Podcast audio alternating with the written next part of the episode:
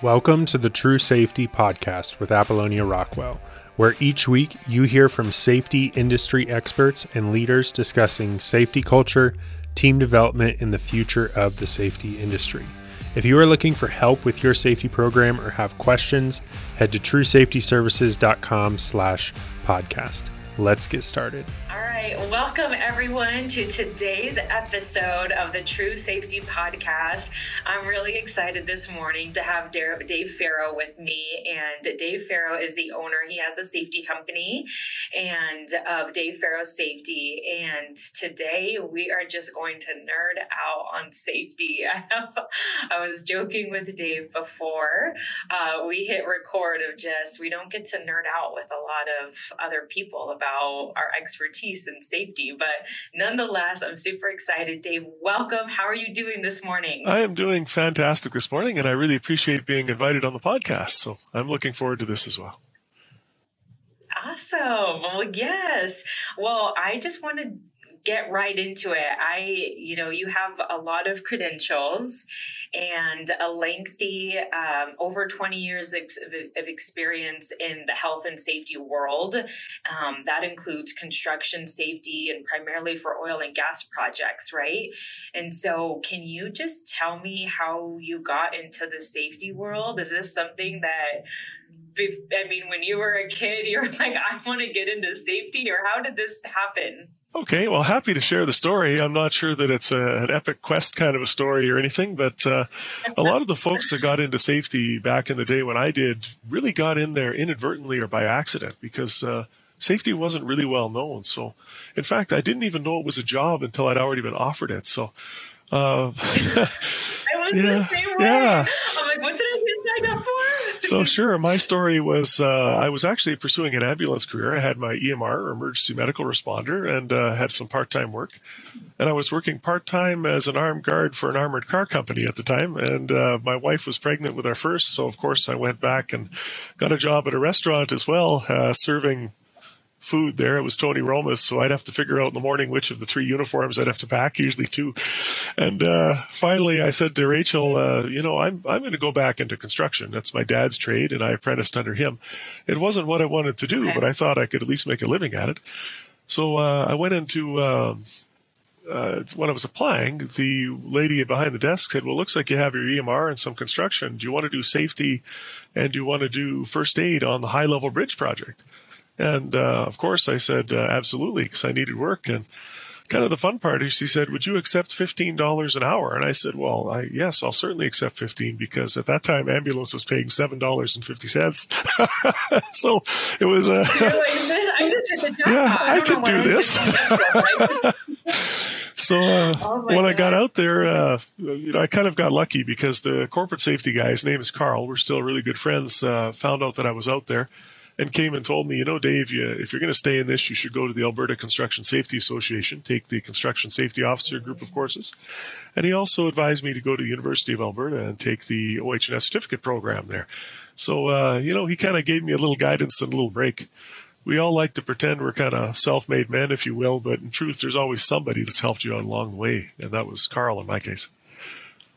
I can't I can't agree with you more. Okay, so he he gave you some guidance, gave you some advice, some classes to take and did you jump on it right away or did it take you take you a while to say, "All right, this I'm going to take this profession serious." How'd that go? Well, I went for it right away and uh, you know, I suppose uh, having uh, I'd been married for 2 years, so new marriage, new family, the uh, opportunity to have a good solid career that seemed to pay well was definitely uh, enticing. So I went for the uh, CSO things right away, and then I did the university by night school. And in those days, that money was very dear, but it was a, a good investment. Absolutely. And so then fast forwarding, I mean, I love I love talking to people in the in the EMS world. I think that both industries tie beautifully because I remember starting in the safety industry and I remember taking some of my first first aid classes or first HAZWOP or hazmat classes and the best instructors that I had were in that field. They had worked at, they were full time or part time at a fire department. They were in the EMS world and their stories were incredible and their perspective on safety was so real. It was real life to them why we were in the training classroom, why we needed to take these tools and why we needed to take this advice seriously because they had stories to back it up. So, I mean, how has your EMS background and experience in that industry, how is that tied into the safety industry for you? You know, in my case, maybe not as much as some, because when I was doing EMS, I was uh, working for a hospital transfer company. So for the most part, okay. we did a lot of stable patients.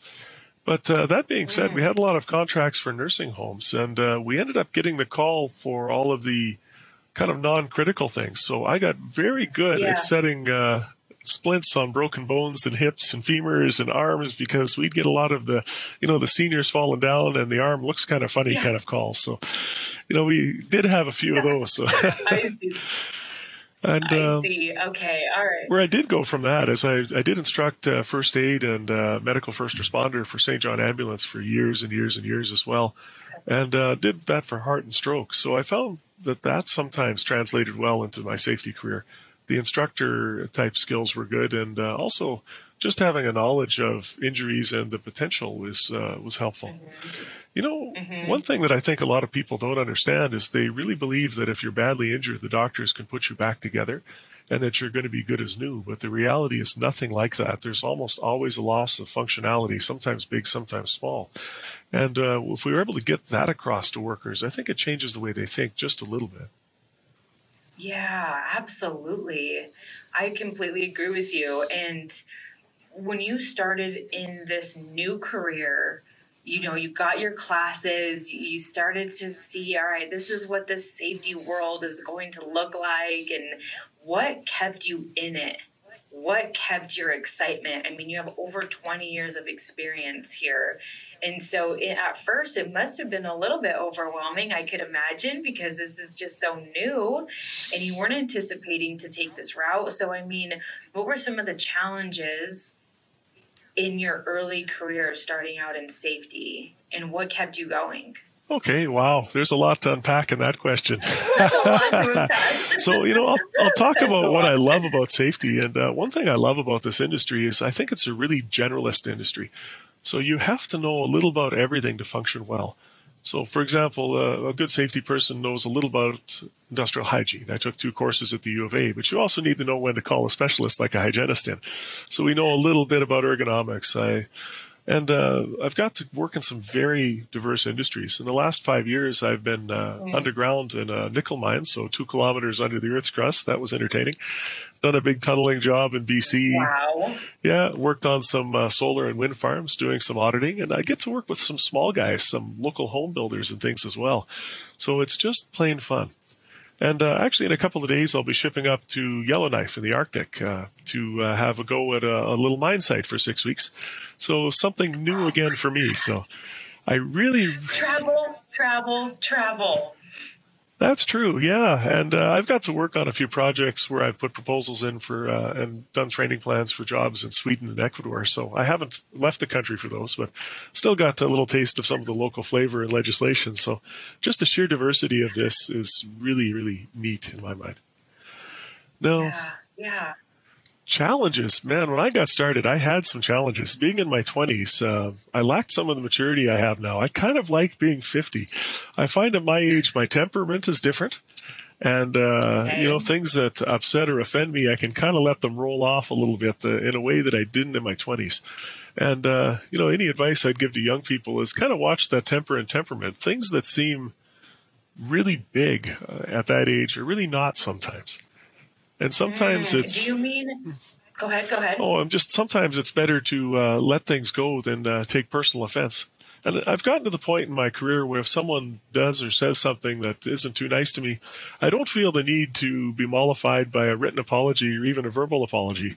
I can let it go, move on, and keep working with people. And I think that's really helped me out. Oh, I like that advice. I think that I guess I can only speak from experience, but I also started in the safety industry in my 20s and I could relate to the some of those challenges was just maybe being from for me it was maybe more being questioned i guess or yeah the questioning what i was up to and or like why since i'm safety and I'm, I'm, recommending these new practices or new procedures or just a different way of thinking. So I, I think that i was questioned. And sure the delivery of the of questioning wasn't always the best delivery. And so it was you know it could, could have been taken defensively for sure. And so how what was the response? So you started your safety career where and what industry was it? Okay, I'd started uh, my safety career, uh, like I said, on the bridge. Now, after that, I ended up uh, going to do some oil sands work. So for construction companies, we started by doing an upgrading office building up on uh, the Suncor site, and that was my okay. really my first introduction to industrial work. And uh, boy, did I find that different because I apprenticed as a carpenter and, uh, you know, small residential company. So we'd be 20 feet up on the walls, walking on them without being tied off and so on. And as you know, uh, on an industrial site, that is absolutely not the way you do business. So I had to learn the new standards and new ways of doing things. And uh, happily, again, there were a few mentors in my life that were able to kind of get me going in the right direction and understanding just what I was expected of me, really. Yeah, yeah. Well, what was the I mean, I could just imagine then the construction industry, the culture, the you know, the perception for safety. So, what was the feedback? I mean, I think we have a lot of listeners that might be starting out in their safety career and they're trying to gain traction at a new industry. So, what was your experience like? Were you know, did you receive a lot of pushback? Were you were you received with open arms on all your suggestions, or I mean, what did that look and feel like for you? You're in your twenties, so how was that? you know, some of each. It was a little harder in the early days, right? Um, uh, one of the things, uh, especially if you're doing sort of a commercial job on an industrial project, you know, eh, workers that are working steady on industrial sort of know what's expected of them. But if you do like a an office building on an industrial project, you'll end up with, say, a drywall crew or a taping crew that's only ever worked commercial and residential. And when they come out and you tell them that, uh, well, you have to wear a hard hat and safety glasses while you're doing this, they go, what are you talking about? I'm inside a building. There's nothing above me. How am I going to hurt my head? This is insanity.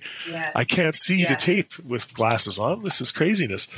And uh, it takes them a job or two to kind of get used to the standards. So it did take. It wasn't. There was there was questioning. There wasn't easy breezy. You know, we'll do whatever you say. There was there was some of that. I mean, what would your advice be to somebody that maybe they're they're new in their safety career and they are they are experiencing that kind of pushback maybe because it's it's uh, a company that hasn't embraced a safety culture yet. Or it, they're just maybe their old school type of mind of thinking. So i mean how did you start to gain traction with that company versus I mean, I can imagine we can only say OSHA says this so many times. We can only say, well, guys, like at the end of the day, like this is federally mandated. Like that's the reason why I'm asking you to do those things. So after that doesn't work, what would you recommend on how to get the buy in? How did you get the buy in time after time if somebody's experiencing those challenges? Sure. And well, to be quite honest, I still get pushback on sites these days. Some things just never change. Uh, the pushback is different, perhaps, but you know, it, it, happens. So maybe a couple of things. Um, I always find that uh, when you get on the site, get out into the field, get to know the people, and uh, start to build relationships. Uh, it might seem odd, but I, I, really find that people like to uh, work with people that they enjoy being around, and having a relationship ahead of time sure makes it easier when you're going to correct something. So if oh my uh, gosh, yeah. Yeah, something as simple as I need someone to put their safety glasses on, just for a simple example. If it's the first time I've ever met them and the first thing I'm doing is giving them a hard time about that, they're, they're not yeah. going to respond well. If it's somebody I've talked to uh, steady and I say, Joe, what's with the safety glasses? Put them on, man. And just kind of chuckle because I've known them for two weeks. It makes it easier, right? So, yeah, personal relationships go a long way. And, uh, Absolutely. oh, go ahead. I I just I love I love how you said that is that there needs to be or it's easier like some words of advice would be it's easier to correct somebody after you have a relationship with that person, you know, and after you have shown them that maybe you're out on the job because you actually care, like you start off as, you know, you're building that relationship with that person and you're showing the crew, the the team members out there the reason who you are and what you're all about. Like I'm here because I want to make sure everyone goes home safely versus taking that safety cop mindset and, you know, being and there's a time and place to really enforce certain things. Um, but I'm I'm definitely all about the relational approach. So that's fantastic. Was there a time that you just? I mean, I'm, I'm sure you do have stories, but was there a time that somebody was just not? I, you, you know, you're asking them to do something and they just weren't seeing it your way. And how did you overcome that? Yeah, I've seen that time or time and again throughout uh, my career, really. And uh, there's really only two ways to go about it. One is uh, you can try to educate, you can try to coach, but there is a point where if someone is not accepting of uh, reasonable education and coaching, that you simply have to make the decision that maybe they're not suitable. And uh, that's a management decision. But, you know, eventually it is acceptable to remove somebody from a project if they simply are not buying into the program. Yeah. Yeah, I think safety professionals need to hear that sometimes. I think that you know you could oh, you could only be so self-reflective on all right I've, I've tried to approach this person this many times uh, you know I've I've shown them the regs I've showed them the reason why and if if it comes down to it I think that uh, safety professionals do have the obligation to communicate with management and leadership and say this person's just not getting it because that person then becomes a hazard to the job itself and the culture and um, everything else on the on the job site, which could you know. So I yeah I, I agree with you there. I wanted to take a step back and ask you, out of everything that you've experienced uh, over 20 years in this industry, is what are you passionate about? What excites you? And what do you love doing the most? I mean, you're a subject matter expert when it comes to the regulations, and there's the training piece, and there's the policy creation, and there's there's X, Y, there's so much in safety. So under the whole umbrella of safety, what gets you fired up? What, what gets you passionate? There's a good question because I really enjoy it all. Actually, you know, I've done. Really? Uh, oh, awesome. Yeah, because you know I did a stint for a while where I was the safety director for a major construction company, so got the office piece, and now I'm sort of back in the field. I think I really enjoy what I'm doing right now as a consultant, where I kind of get to do a, a large variety of jobs and get to interact with a large variety of people. I really enjoy working for some uh, or with some of the smaller contractors where I'm dealing right with the owner of the company, because these are often folks that are uh, by the time they call me, they're very interested in making change or making their company safe. And uh, it's really nice to work with those folks. The other day, I was just out at, uh, and it wasn't even wasn't weren't even there for safety. Just a friend. I was at his uh, company. They do printing and everything. And while he was giving me a tour of the place, he said, "Well, Dave, you know, what do you think of the safety here?" And I'm thinking, "Well, I'm glad you kind of asked." But, and uh, you know, on his second floor, he had uh, you know, a top rail, mid rail set up It's an older building, but no toe board or anything. And uh, they had a workspace right over top of where people would walk through the doors. So I said, you know, uh, there are a lot of things that I could pick on as a safety person, but the only one that really makes me nervous is all those people working right up there with the people down there. And he says, oh, you know, I have this material and this material. I'll throw this up. I'll do this. And he was right on it and said he was very happy that uh, he's, and he couldn't believe he didn't see it, but if you're not a hazard assessment person, you often don't see those things. You could work there forever. Whereas for someone like you and I, it's pretty glaring as soon as we walk in. So I kind of live yeah. for those moments where you make a suggestion and people uh, take it seriously and uh, you see that there's value there. Oh my gosh, I can't relate to anything more than that is is that it is a breath of fresh air to work with companies who have owners or have a leadership team that of, of, course no one's perfect but to have a for the most part owners and, and leaders that want to make a difference they, they want your subject matter expertise. They want the safety advice and they're willing to put their um, they're willing to put their business's investment into back into safety and you know i think that's something that we don't talk about a lot at least from the podcast and the safety conversations that I'm a part of is that we talk a lot about changing a culture. I don't really believe in a safety culture. I always just believe in a company culture. There's not like to me, there's not an accounting culture and a welding culture, and the truckers have their culture, and then we have the safety. I just think there's a company culture, hmm. and so that being said, I I just yeah, I think that we can only work on the culture so much as the safety professional or as the safety team, the safety department. And at the end of the day, you can only do so much. It'll it'll only go as far as as leadership will allow it to go. Um, has that pretty much been your experience working with either the in-house safety, um, in-house safety for large companies or any any size of company, and then also owning your own business? Have you always seen that the culture will only go as far as leaders will, will let allow it, or how do you feel about that? Yeah, no, that is interesting. I, I just learned something today from you because I've never heard it put in terms of uh, company culture versus safety culture. We're still very much using the term safety culture, but uh, you know, you're, you're right there. If you look at a company that has, uh, or even a project that has bad safety, typically they have bad QA, they're behind schedule, they're not profitable. It just seems well run companies have good safety, good quality, they run well. So maybe a uh, yes. company culture of excellence sort of extends to all areas. It would be really rare to find an incredible company that just doesn't get safety. so I, I like it. with you. I, that's how I believe it. I like how you even just worded that is that you don't see a company that's shooting for excellence in all areas of the business, but it's like, oh, their safety department sucks. So they're, you know, oh, lot they have excellence, they follow processes and procedures, or they're, you know, they're they're trying, they're trying to reach the next level as a business, but everyone's getting hurt. It doesn't normally work that way.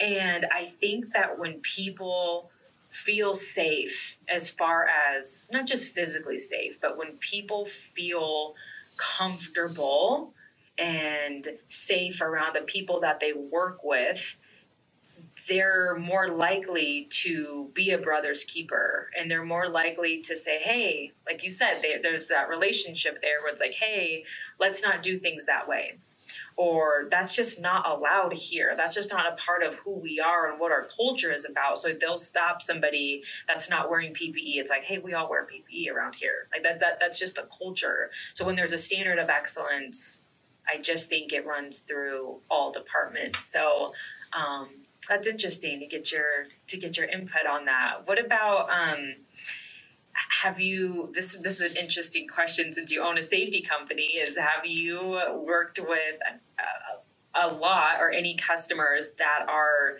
just check the box?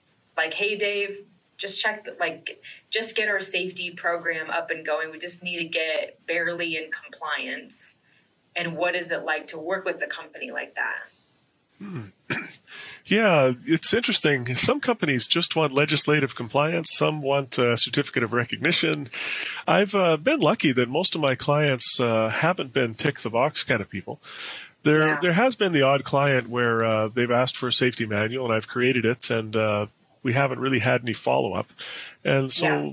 I suspect in those cases that uh, they probably haven't implemented them quite as well as uh, I would have liked, because you know, it's interesting when you talk about safety programs. Uh, anybody, the quality of your safety program, I find, doesn't matter as much.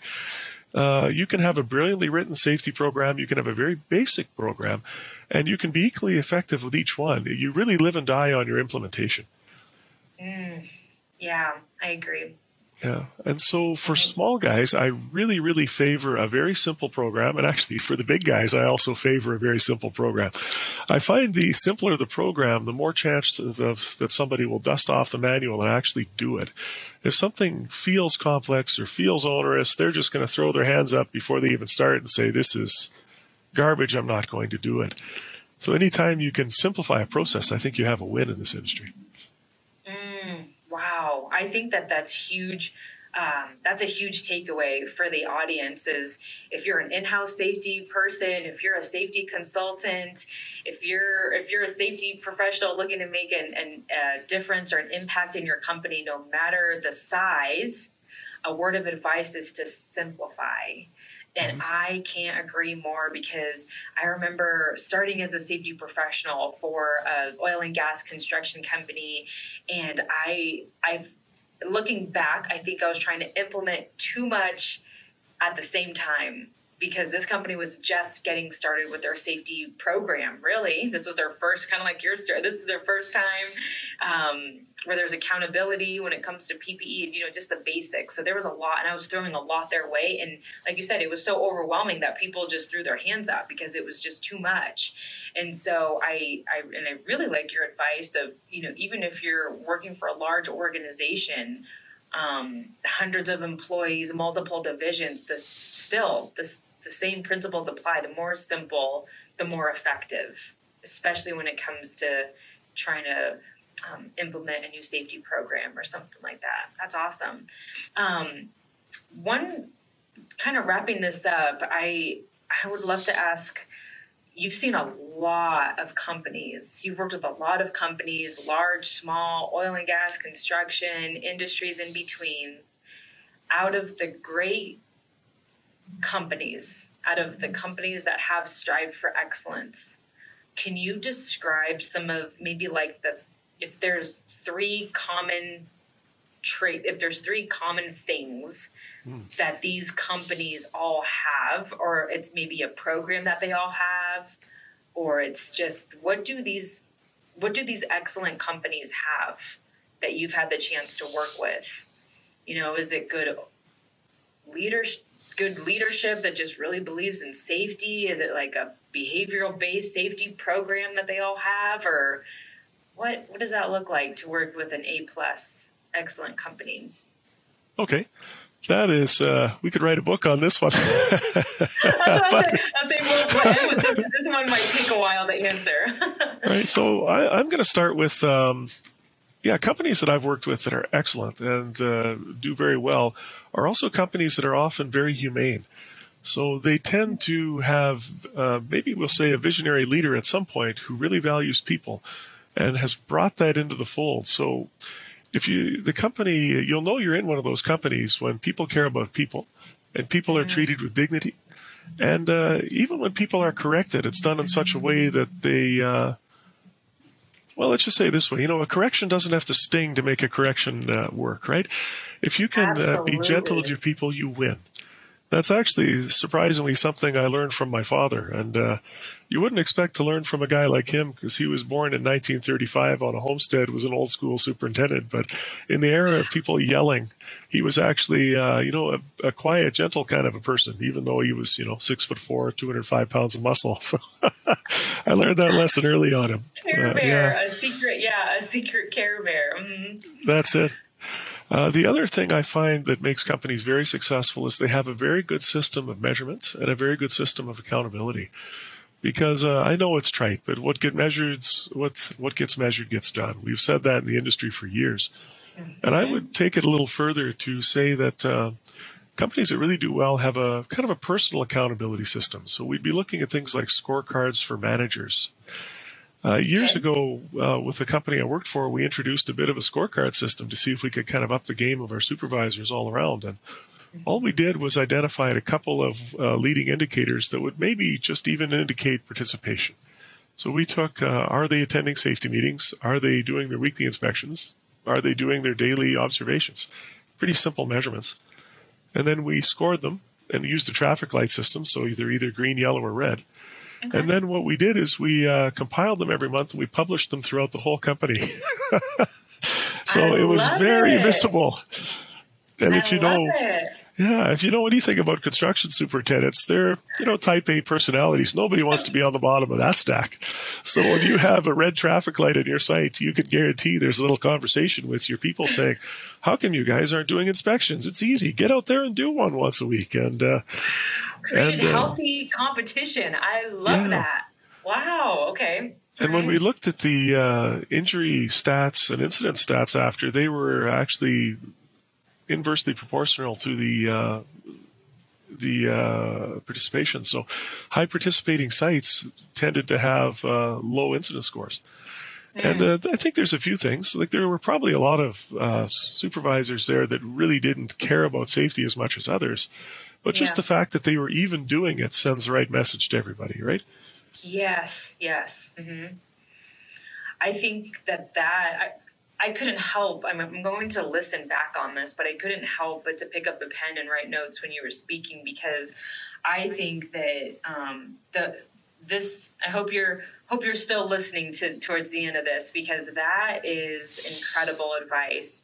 Um, what makes a company great? What makes a company excellent? And some of these three things that you've commonly seen is measurables because at that companies they have they're measuring because whatever is measured gets done so that there's that system in place. And then um, but first and foremost you talked about people that owners that the owner that the leadership team that there's this high sense of care for the individuals working in that company. And when that's from starting at the top then trickles down and it's a good and healthy environment to work in.